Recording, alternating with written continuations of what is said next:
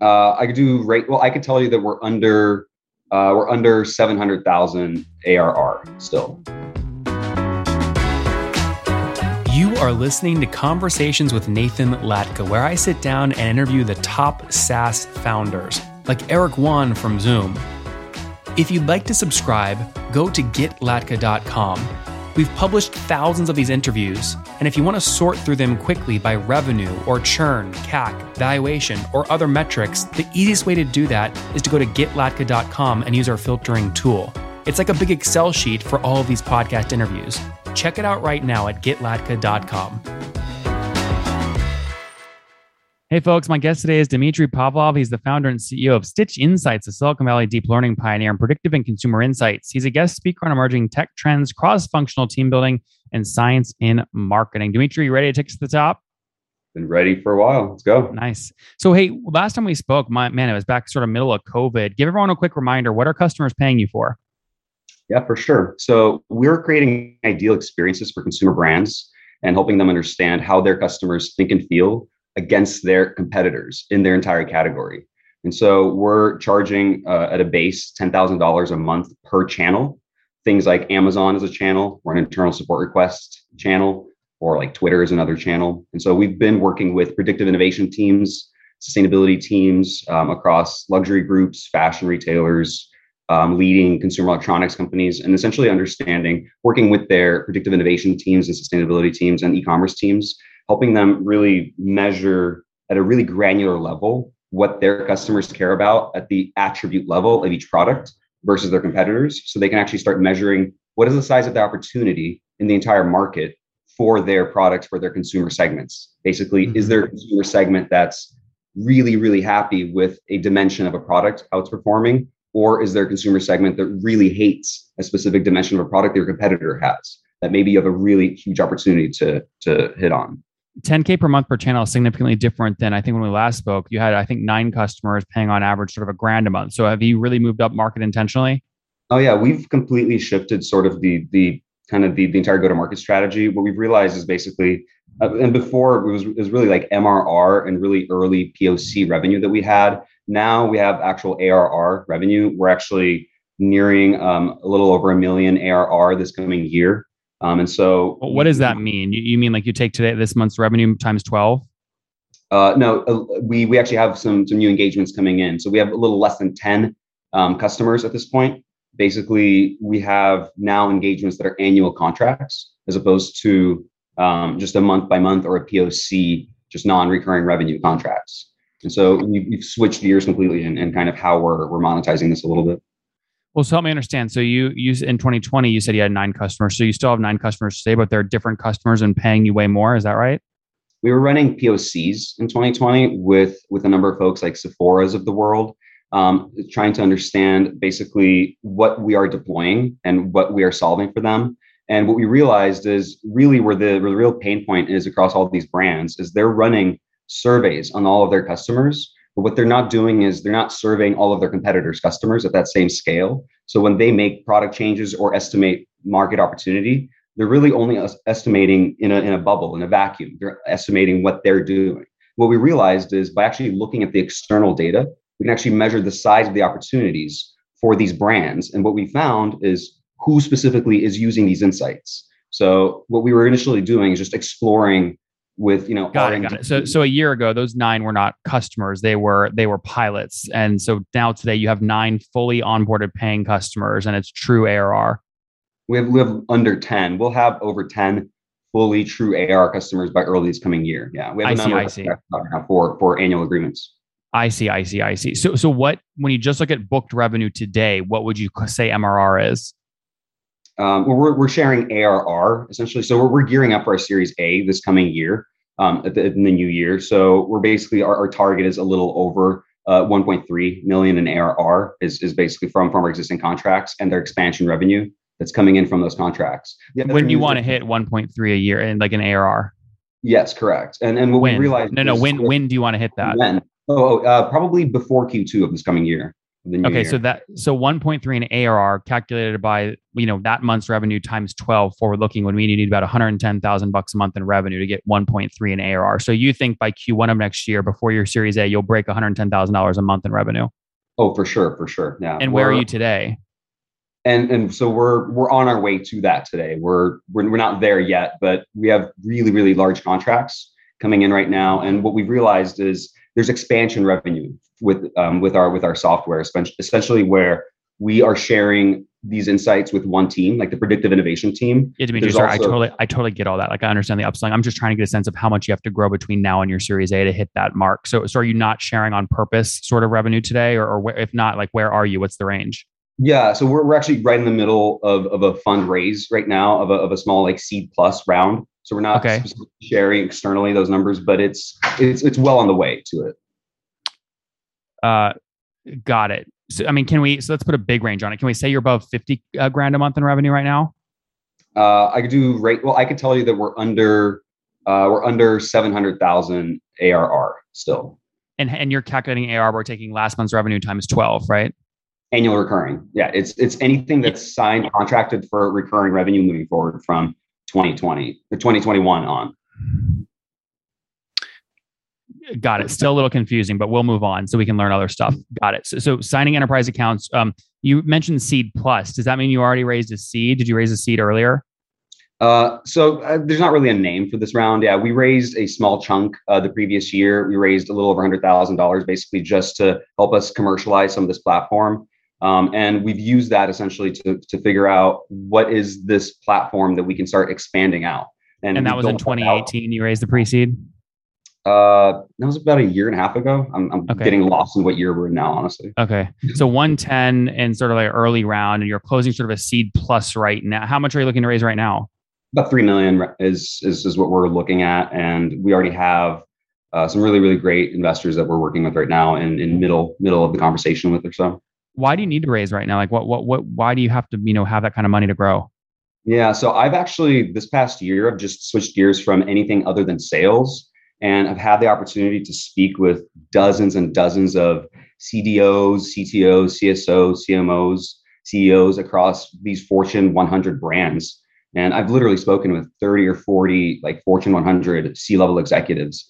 And what I found is that we can actually we can launch this pretty easily because we are offering something really different than than what's in the market. We're not looking at sentiment. We're not looking at overall what's happening for your overall brand. We're understanding each individual dimension, what matters. And I've been able to get a um, so, and we have a new subscription process that, that we go through. It's an annual agreement that has a 30 day trial that's attached to an annual agreement already.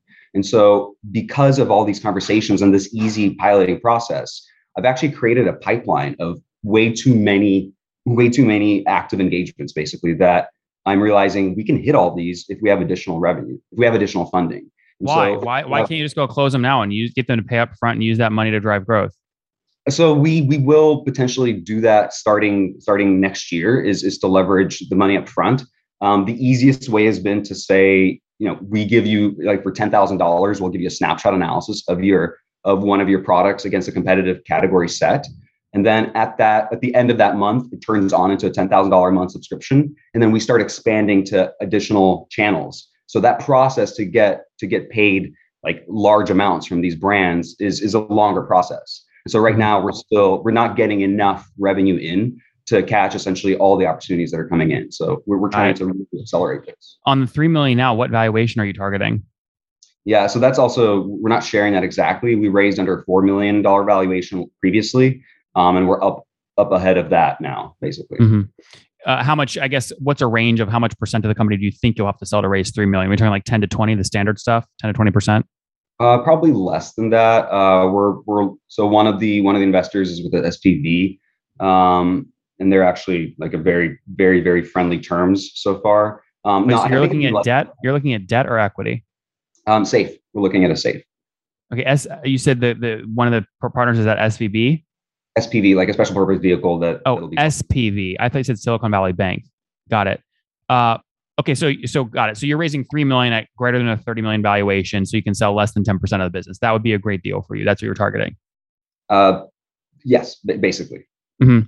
And I guess why, if you're planning to go raise a big round, like when you hit the 1.3 ARR mark in Q1, like why spend a bunch of time right now trying to raise three million? Uh, well, actually, we got preemptively reached out to by by a number of investors. Uh, I, I, was not going out and raising right now. I thought actually let's just focus on these contracts, um, get them to expanded revenue between each contract, and then next year go out and raise a larger round.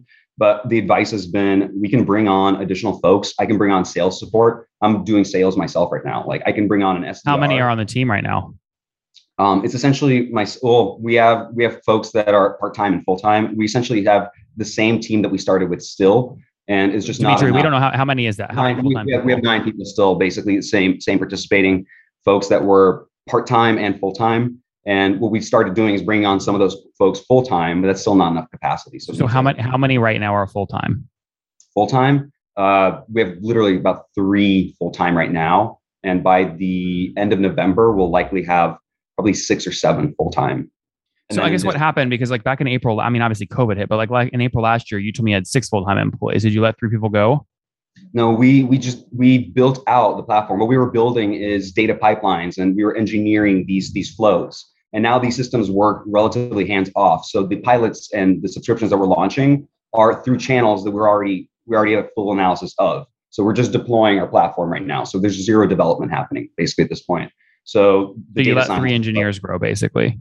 They're they're actually so one of my one of my head data scientists just started his own company also, um, and he's just part time helping us now basically. But my yeah my take is up until we need development time, like we don't need to develop anything else new up until after November basically, and we're deploying just with with our existing platform. So we're focusing on sales 100%. And so I need salespeople and I need like support folks. Got it. Interesting. How, how do you like manage dilution? I mean, this is a lot of capital in an early stage. You know, you don't want to, you know, blink and only own 20% of the business. No, for sure. I mean, I honestly, dilution is like it's important and I don't want to kind of dilute myself too much. But, you know, if, if the value that the investors, et cetera, bring in is more than what we're giving up, I'm, I'm happy with that. Right. Mm-hmm. Mm-hmm. Do you have co founders? Uh, I have a co founding team. I was the original founder. By the time I realized what this market can look like. And by the time we became a portfolio company of One Valley, previously GSV, um, that's when I realized, oh, we actually have a much larger technology play. And that's when I brought on board Dr. Johannes Eichstaedt, Dr. Andrew Schwartz. Um, and since, by the way, I think I've mentioned that Johannes is now at, at Stanford's Human Artificial Intelligence Lab at the tip of the spear for linguistic and AI research. And that's actually been really, really useful for us to really deal with these CTOs and CDOs because they're really actually excited about these. You like, pay him a bunch of money? Uh, Johannes, he got yeah. paid a ton of money to help develop these systems. He's now he's now basically from you. You you paid him that. We actually we actually were the founding. T- so we put in money ourselves. We put in about a quarter million from the founding team to develop these things. Um, and, and a bunch Johannes, of that went to this doctor that's teaching at Stanford. Johannes was was also one of the folks of the founding team that put money in originally. He himself did not take a salary for the first like year and a half and they actually had like a three and a half million non-dilutive government grant to help develop this technology. Um, so we we took that open source tech that Johannes and Andy created and created a proprietary version, commercial application, and they basically put in all of their sweat equity and additional money in there. So how we, many how many founders are there then? Three. So myself and two two co-founding teams. Did you split members. a third, a third, a third, or no? No, no, no. They have. Well, they came in once we already had a product um, they're really what, what they're what they're adding to this is technology that really separates us from anything else. You know? Got it. So you still own the majority of the business, more than fifty percent. For sure. I see. I see. Okay, cool. Um, very cool. What else? Anything I'm missing before we wrap up? Uh, yeah. So I've what I found is honestly that there's there's a lot of there's a lot of really interesting shifts going on right now, right in in the industry, and I'm really excited about that it's being recognized by, by, by these brands. So all these brands have been talking about, we really care about customers. We, we really want to focus on what customers care about. But what I found is that really none of them have the resources or tools to look at all of their customer feedback. They actually don't know what all of their customers care about. And on top of that, they have no idea what their competitors' customers care about. They're not looking at any of that. And I think that's such a huge missed opportunity for folks to not just for the brands, but for customers to have companies really listen to them and start fixing stuff. And so that's where we're kind of trying to wedge ourselves in is to really under, help these brands understand what are the things, what are all the things that are top of mind really the most important things to your customers to drive loyalty and adoption and to drive sustainability. And like we're working with these luxury brands, they're thinking they're building multi-year strat multi-billion dollar strategies to like we, we have sustainability initiatives. We want to fix animal welfare and carbon emissions, but they don't know what about animal welfare, what about carbon emissions is important. Like, do they do their customers want more sustainable leather um, wristwatches for the animal welfare? Do they want plastics that are more sustainable? Right? They don't actually know. They're just moving on all these things. And where we're coming in is we're actually measuring across all their maisons, across all their brands, what are those things that matter to your customers the most? What will move the needle to your customers on sustainability? And then after you launch these initiatives, what of those things have impacted you positively? Have you increased sales because of these changes? And have you increased over the category? Or has the category itself shifted and you just moved it to category? These brands are blind in this space right now. They're just, they think they're performing well or underperforming, and they're not really taking into account the whole thing. And so we now finally have tools to look at all this massive data. And I, am just really excited that now it's actually getting recognized by these brands. And I don't know if it's a shift of you know COVID or or just AI is becoming more understood in, in general, but it's it's it's such a great trend. I'm really excited about it. We'll see what you move, uh, what moves you make next. In the meantime, let's wrap up with the famous five. Number one, favorite business book. Uh, favorite business book. Oh man, mm, you know, Gilgamesh. Is an interesting nope. book. Number two, is there a CEO you're uh, following or studying? Uh, yeah, since I read Bob Iger's book, Ride of a Lifetime, I think I've been following him closely. He's been really interesting. Yeah. Number uh, three, what's your favorite online tool for building your business? honestly, like Google Slides have been really awesome. Number four, how many hours of sleep do you get every night? At least seven and a half. Once in a while, I get like three hours just if I'm up all night, but then I'll, I'll sleep in later. And what's your situation, Dimitri? You're married, single kids? No kids, not married. And how old are you? Uh, I'm I'm 34, I think. 34. Last question. Something you wish you knew when you were 20. Oh man, I was 20 to learn how to prioritize things correctly and to prioritize experiences and things that shift your perspective more because that's really how you grow right? So i that new experiences like traveling like reading new authors like mentors like those things really that shift your perspective is, is kind of that that the most important thing to really prioritize i think Guys, Stitched Insights, founded in 2018, finally helping uh, you know large luxury brands understand what their customers really want. Customer feedback. They have nine paying customers today. Call it you know five six thousand dollars a month in terms of ARPU. So flirting with call it forty fifty thousand dollars a month. Hoping to break the 1.3 million dollar AR mark by Q1 22. So they go out and do a, another raise. They're currently raising call it three million. We'll see what happens there. They raised 110,000 bucks back last year in the middle pandemic at a four million valuation. Team of three building this bad boy out. He's looking to hire sales folks. Reach out if you're interested. Dimitri, thanks for taking us to the top. Please. Awesome. Thanks, Nathan.